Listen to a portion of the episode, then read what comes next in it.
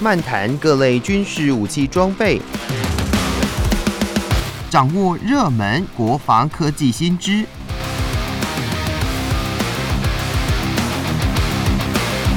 军武说早安，陪您一起领略国防知识力量。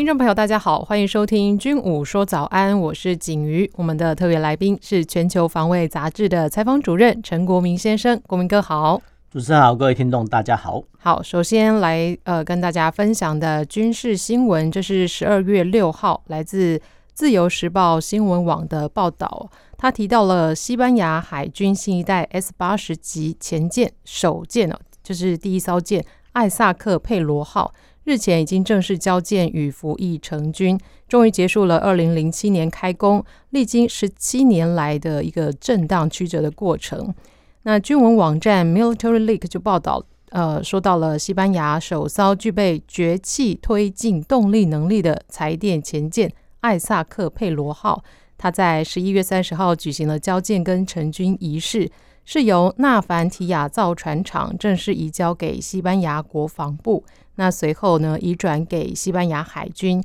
并且成军服役哦。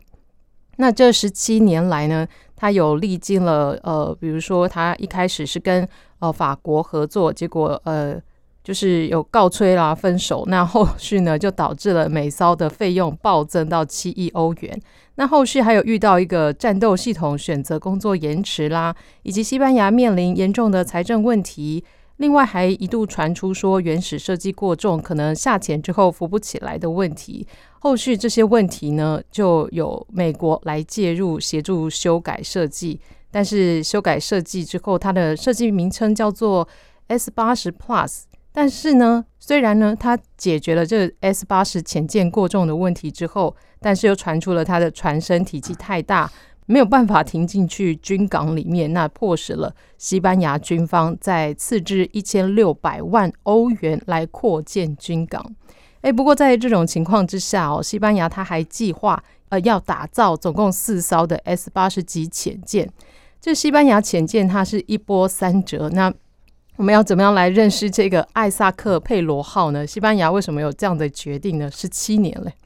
我们要这样来看这个新闻，这个新闻说真的蛮有趣的，因为这个新闻是说从二零零七年开始，诶，这艘潜舰呢开始签约建造哦，但是没想到到了现在是二零二三年哦，居然过了十七年还没有下水服役。说真的，嗯，这个说真的是蛮不能说蛮有趣的，其实是有点危险。所以有点危险就是说，潜舰或军舰都一样啊，他们在设计之初的时候呢，一定会把最新的装备呢，哦，先给它塞到哈。这个舰艇上或潜舰上，为什么呢？因为其实我们之前讲过，潜舰的制造很麻烦，就是说你现阶段的材物料哦，一定要是最新的，或是说超前未来一个时代。为什么？因为其实你在建造过程需要时间。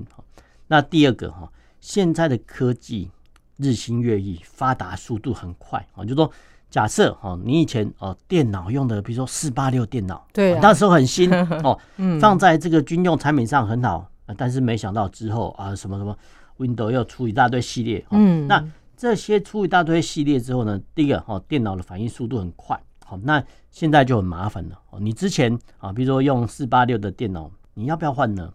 好像要哦，一定要，应该说是一定要。问题是。呃，这个规格、尺寸跟用电量可能跟之前的设计之初啊，因为你之前是设计只能用四八六啊，哎，现在没有，现在都呃一大堆软体都升级了，你要不要跟进呢？当然要哈，所以其实这还只是一部分而已哈。那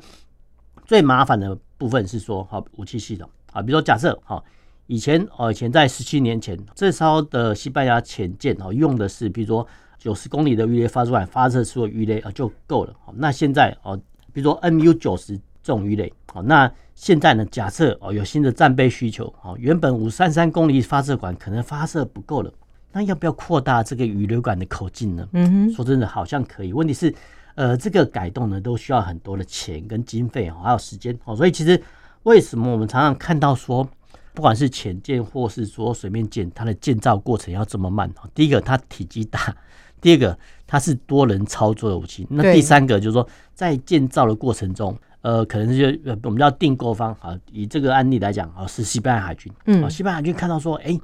好像有一个新新起的装备或者说新的武器要加装在这个呃潜舰身上啊。但是呢，这原始的签约哈，比如跟法国签约，哎，搞不好不是这样子载明的哦。那你要增加武器配备跟增加系统，可以加钱嘛？啊，我们讲白一点，就是你要加面，可以啊，加钱啊，加钱哦，这很合理嘛。那法国跟西班牙，因为其实有因为这种问题哦，谈不拢。那其实最大的因素呢，还是在于所谓的经济不景气。那经济不景气的状况下，其实一个国家能挹注到军事装备的费用。当然就会减少嘛，所以其实呃说真的，跟呃法国什么合作告吹，其实不是，基本上就是资金没有到位哦，这个是一个重点哦。那摊开地图上来讲，你看哦，西班牙跟法国就隔了一个叫毗邻牛斯山，好，所以其实再怎么看哦，就说呃世界各国你有建造潜舰的国家，哦，你假设你要抢这个西班牙潜舰的单子，说真的这比较难，因为叫不叫地理上邻近的因素啊，就说。法国哈，就假设哈，这西班牙海军跟法国啊签约建造潜舰，那后续的补保维修当然是比较方便嘛哈，就说原厂技师比如过去就坐个飞机就到了哈。那现阶段来讲是说，哎，西班牙跟法国啊他们合作告吹，然后美国厂商接手，美国厂商接手的话，其实他们就第一个就改名字哈，改名字会叫直接哈用英文名字叫 S 八十，这叫 S 八十级的潜舰，那后面加一个 Plus 哈。那。我们戏称来讲，就强效定哦，没错，就是说，我们常常不是看到听到广告说啊，什么 Plus 强效定，没有错哈，就是说，美国厂商接手之后呢，在这个原有的呃潜舰上呢，三处的地方做改动，那其实这强化了我们叫钢哦钢板，这叫热板。那这个强化的钢板呢，其实有助于哈，不管是下潜的深度啦，或者说巡航的特性，都会予以增强，所以它叫 S 八十 Plus 这个是我们叫戏谑的说法。但是无论如何，就是说美国厂商接手之后呢。有改动，好，这是第一点。好，那其实呃，不管是美国厂商或法国厂商都一样，哈，只要哦资金到位的话，其实呃，我们叫武器的制造国，它都可以把你改造成当地国想要的潜舰样态。所以潜舰样态，我看这艘潜舰哦，这个多有趣，你知道吧？就是说 S 八十 Plus 它居然可以发射这个鱼雷啊，鱼雷做什么？呃，攻击潜舰或水面舰哦，它也可以发射鱼叉反舰飞弹哦，就攻击水面舰。它呢，甚至还可以装备好这个攻击陆陆上目标的啊，比较海海基的巡弋飞弹。好，那甚至呢，更更神奇的是说，它还可以搭载哈部分的特战人员哈，执行哦秘密渗透。所以其实一艘潜舰呢，它可以反潜、反水面，然后还可以对地攻击哦，甚至还可以遂行特战任务。哦，那当然这是一个我们讲白一点，算是多功能的潜舰。哦，那。多功能潜舰，这个是西班牙海军所希望的啊。但是呢，希望归希望，然后现在经费也到位了。但是我们没想到说，哎，怎么后续呢？还有说，因为呃这艘潜舰改动太大，结果呃港口的码头的长度不够，哈，居然是停不进去。说那水深也不够，嗯，那还要说呃要西班牙政府来斥资，你都拓深这个军港的一些航道，好跟码头的长度，这个在外界看起来。是非常的离谱，所以非常的离谱。说建军备战不是说你把潜舰哈呃填补经费购买潜舰就好，你还要帮他准备一个家。我讲白点，就这个家呢就是一个码头。码头上其实这个新闻其实之前已经传出来说，哎，这个有了新潜舰之后呢，居然是停不进去，那迫使这个西班牙政府的赶紧把这个军用码头哦给它加长，航道给加深。那我们再反推回去说啊。当初这个 潜舰的建造，还有那个武器的计划的流程，你们都没有想过吗？哦，这个是外界的疑问啊。说真的，这个是蛮蛮离谱的。那其实呢，潜舰跟其他 军事载具都一样，越复杂的武器哦，它所需要的我们叫后勤资源补保，好就会越庞大。好，我们之前讲过说，哎，一架战机我们在基地开放的时候，哎，看到一个飞行员，然后带个两个机中长，哈，然后在在那边，我们要列队欢迎大家。那表示说，一架战机除了飞行员驾驶之外呢，诶、它可能要四名到十名以上的地勤组员来维持。同样的，哦，潜舰呢，它是一个复杂的综合体哦。你除了购买潜舰之外呢，诶、你还要帮他准备一个加货船厂哦。那船厂之后为什么？因为呢，你可能要做进场翻修哦。那其实就作战层面来讲，你还要帮潜舰准备通讯设施啊，比如说万一有什么紧急状况哈，岸上基地怎么样跟潜舰联络？那其实按照目前的军事实务来看呢，呃，跟路面上的基地哦，跟潜舰联络的话，基本上来讲，他们是发射叫极低频的一些声波。哦。那极低频的声波，呃，其实它的道理呢，有一点跟广播电台很像，就是说基地台，就是说你要在哪边盖这个基地台，然后专门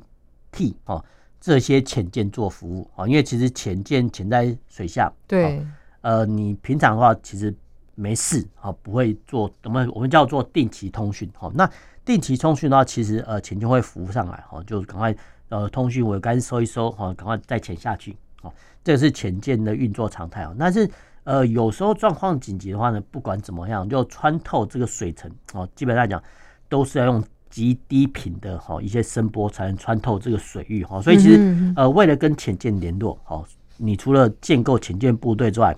你要帮他准备很多的一些基础设施，岸上的通讯基地的发射台设置。就是一个道理，所以其实我们现在还要反问说，哎，那到底这个 S 八十这四艘未来哦建成服役之后呢？哎，这个法国海军有没有在相关的我们叫制高点的安排哈，或建置这些所谓的极低频的一些发射的电台啊？那如果没有的话呢？那是不是又跟重蹈哦之前啊，你们有新潜舰，但是呢却没有码头可以停靠的窘境呢？所以其实。呃，购买我们要建设军备呢，不是单单的说啊，购买一个战机啊或潜舰哦这么简单，不是。那后面的哈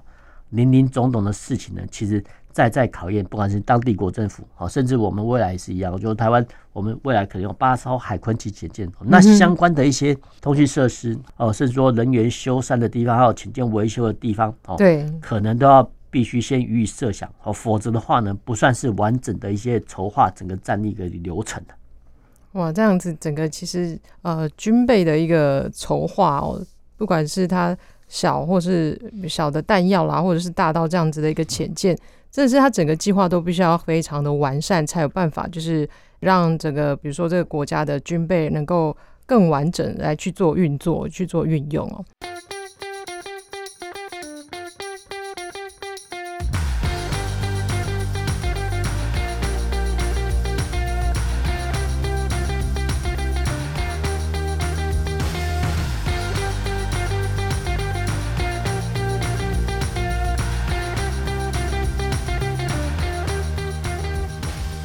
回到军武说早安，继续跟大家分享的军事新闻呢，就是呃来自十二月八号以及十四号的，哦，就是综合了《青年日报》以及《联合报》的一个内容。那十一月二十九号呢，呃，有一架隶属美国空军的 CV 二十二 B 鱼鹰倾斜旋翼机哦，就在日本九州南方的屋久岛海域失事坠海，那机上的六人罹难。这是鱼鹰呢，从开发以来第十六次的失事。那前后呢，一共带走了六十二条人命哦。那美国空军呢、海军呢，还有陆战队以及日本陆上自卫队都也宣布全面的停飞鱼鹰。那根据了美军公开的资讯哦，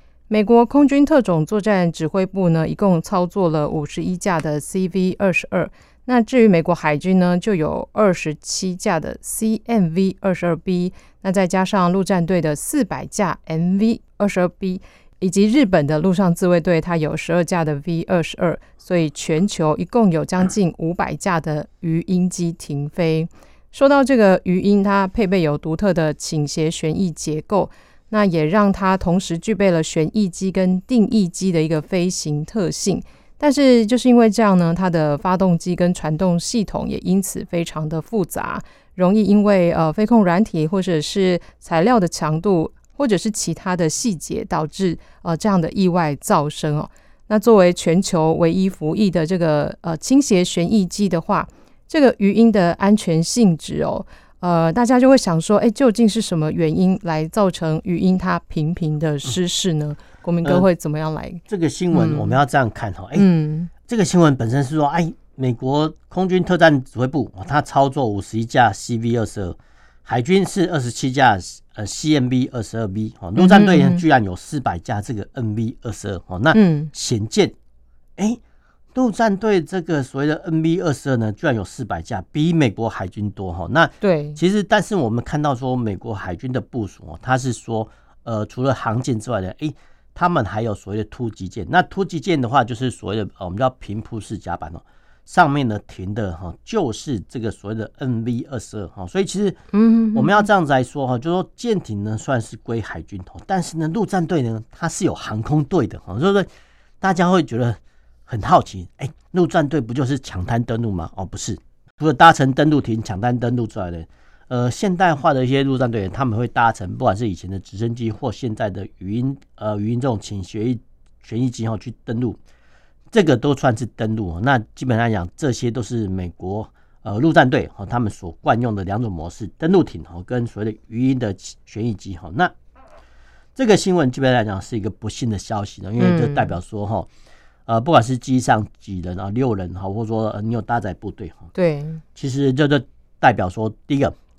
军队哈，它除了打仗会死人之外，会有伤亡之外，连训练飞行都会有意外。嗯、那这这个是呃，我们知道世界各国当军人都有这种职业的风险哦，甚至其实我们国内也发生过，譬如说哎，海军哦在带缆哦，甚至在撇海或砍断缆绳，紧急状况砍断缆绳的时候呢，而这个缆绳啪了一声断缆。那断缆其实这个力道说的蛮大的，我们蛮到啊打到啊，不看不幸打到我们的一些海军舰艇弟兄上啊，那就不幸阵亡了。说也有各种各样的案例哈，那这些案例呢，我们就把它归诸于所谓军事训练的意外。那军事训练的强度越强，那其实说真的，呃，它的训练的意外，其实它的风险就会跟着增大。这个没办法，因为你军队如果不训练的话，不知道你的战力如何。嗯，那。呃，训练强度增高的话呢，那一定会有伤亡的意外啊。这个确实是一个呃两难的议题啦。哦，你如果建军备战，然后不训练的话，这不算部队哈。但是你要加强训练，就有它的风险。所以风险要呃，不只是说我们像说啊，比如打在上靶场打靶的时候，呃，流弹误击不是那么简单哦，甚至很多原因都会造成哈呃这个人命的损伤哦。所以其实。当兵呢，确实有它的风险哈，就世界各国都一样哈，这个必须先丑话讲在前头。那我们来介绍这个所谓语音这个旋翼机哈，那这个正确名称来讲，一般我们来讲就叫语音倾斜旋翼机哈。那是呃，这种飞机说真的蛮有趣，因为各位听众可能没办法想象，就是说我们把它想象说一个定翼机哦，就是说一般来说，我们就直升机哦，大概有一个呃向上一个主旋翼哈，这个叫这个螺桨哦，叫主旋翼好那。语音机呢，是在一种定翼机的两边哦，两个机上各放置两个所谓的主旋翼哦。那这个主旋翼呢，还可以像哦这个电风扇一样转动，说真的是蛮蛮奇特的哦。总还蛮奇特，就是说它在起飞的时候呢，哎，会用有类似啊，就我们前阵子不是很新闻很著名叫 CH 四七这种直升机吗？就是透过哈这种双重主旋翼的呃方式呢起降哈，让语音机起降哈。但是呢，它到达一定的空域之后呢，哎，它就把哈这个向上旋转的主旋翼呢，把它改成水平哦，就是变成说我们哦常常看到说我们国内客机哦，那个定翼机不是有螺旋桨哦，那种所谓的比如说 ATR 七十二哦这种非外离岛的这种螺旋桨飞机嘛，没错，你说这个原本是哦类似双重哦这个主旋翼的直升机啊，语音机呢飞到适当的高度之后呢。居然把它的主旋翼哈，呃，连同当然是连同发动机哈，一同转向朝前方哈，然后变成定力机哈，嗯，这有几个好处啊。第一个就是说，直升机呢可以垂直上下悬停，哦所以其实它降落来讲比较方便哦。但是呢，直升机有一个缺点，就是它的速度啊不够快哈，因为大家很难想象说，哎，你向上飞的直升机，你要获得前进的速度，它是透过改变主旋翼的倾斜方式哦，让呃，直升机获得一定的速度前进哦。那但是呢，呃，这些它有它的结构上的缺陷，因为你再怎么快啊，就是说这个直升机还那个主旋翼还是向上旋转的。那你再看一个我们叫定翼机，哎，定翼机它的主旋翼呢都是向前方推，好，所以其实它速度会比较快啊。但是呢，定翼机的缺点就是说它必须要一个跑道来做一个起降。嗯嗯。那鱼鹰机讲白一点就是融合直升机起降的方便哦，跟定翼机快速巡航的原理哦，来变成了一种飞机啊。当然，它的结构是非常非常复杂，因为我们自己呃看我们自己的家里的，比如说电风扇都一样哈，你要把它从水平这个吹拂的方向，把它变成垂直的吹拂方向，你要花多少的机械力量，或说多少机械设计去做？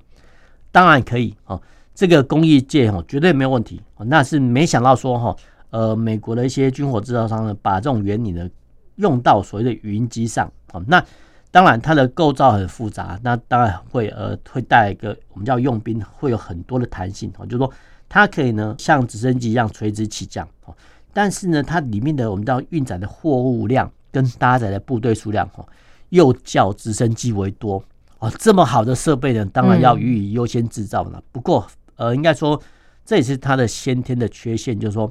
因为构造太复杂哦，所以其实光是你要驾驭或操纵它。很可能在那个驾驶员的培训过程中，哦，就比较花较以往培训直升机的直升机组员更多的时间，哦，这是第一点，好，嗯，那第二点的话，一样，呃，我们叫行船走马三分险，哦，这些呃飞行员啊，从飞行学校训练出来，毕业完毕之后，我们都相信，其实各国都一样，这些飞行员都学有专精哦，但是呢，人是一个很奇特的动物，就是说，你一旦哦成了惯性之后。哦，惯性的话，其实你绝对会符合我们安全操作规定。但是，呃，人类是很奇妙的动物，就是说你那一天好搞不好执勤的之前哦，可能被上司吵跟下属吵架，或被上司臭骂一顿啊。那臭骂一顿呢，其实会把这个情绪带到所谓的方飞航操作上。哦，这个是常常发生的。哦常常发生的话，其实偶尔一不注意的话，很可能你飞行员少一动，哦，那就会造成很大的危机哦。那当然，这个新闻的初步表明说，哎，可能是推测。这个机件呢有所故障啊，所以其实既然哦这个机器有故障或设计有缺陷的时候呢，哈，于是所有使用哈这个语音机的单位哈，不管是美国空军、海军陆战队，还是说日本是陆上自卫队，都好所属的单位都予一律予以停飞。哈，这这个我们也有哈，这个比如像我们空军叫天安特检，那呃都检查完毕之后呢，检诊完毕之后呢啊，这个零附件都没有问题，好那个。厂商的批号呢？哦，也可能不是红色工艺，就是中国厂商所供应的东西。那通通查清楚之后呢？呃，美国其实还会再查说，是不是有人为操作失当？哦，这一点态度呢，相当可取。所以相当可取，就是说他们呃，如果说真的有人为操作错误的话呢，他们会把哦这个检讨报告呢一并公布出来哦，然后让外界呢哦，第一个不要生疑，然后第二个。也是让后续的一些单位呢汲取这个血的教训哦，所以其实呃，美国对这种所谓失事检讨呢，相当值得我们学习啊。那当然，目前只是说机械设计呢可能有所缺陷哦。不过哈，不过我们必须说了，因为现代化的工艺都很发达哈。那再加上呢，语音的制造的厂商哦，我记得没错呢，都是在美国本土啦。所以其实这部分来讲哈，倒不用所谓的担心担心所谓的红色供应链的问题哦。那至于说哈，有些外传说啊，会不会说啊，中国用了一些中国的零附件，然后呃内藏什么木马城市啊，让这个飞机坠毁哈？我想呢，这部分来讲很可能就留待哈 这个晚上的真正节目去发发挥啊。那基本上来讲是不太可能，不太可能。那我们宁可相信哦，是因为。人为还有一些机械故障哦，甚至还有天然呃天气因素，然后造成这起不幸的事件。当然了，当然这个详细的原因呢，还是有待哈美国方面做一个调查跟说明。不过美国的调查态度很值得我们去学习。嗯嗯，没错，就是听国民哥这样讲下来，美国他不管是有哎、欸、这个是料件啊，或者是他们的呃人为操作，会不会是有可能呢？它整个都会调查出来，公布给大家知道。那针对这个鱼鹰，它这样独特的一个设计，我们国际上还有有这样类似的设计吗？鱼鹰上去基本上实用化的是没有。嗯、那你说科学实验这种实验机种有，但是因为我们刚才讲过，就是说你要从垂直的呃我们叫主旋翼，然后转到水平的呃主旋翼，嗯。这个是一个复杂的工艺过程。那你一个国家呢，要用多少经费去开发这种专利，哦，或者说多少设计，当然可以啊。那呃，目前哦，美国已经开发出来了，所以其实世界各国如果想跟进的话呢，哦，其实大部分会选择哈跟美国直接谈哦，技术授权或授权生产，这个比较快。嗯嗯，没错。好的，那我们今天的军武说早安就跟大家分享到这里。呃，谢谢国民哥，那我们下周同一时间再见喽，拜拜。拜。Thank you.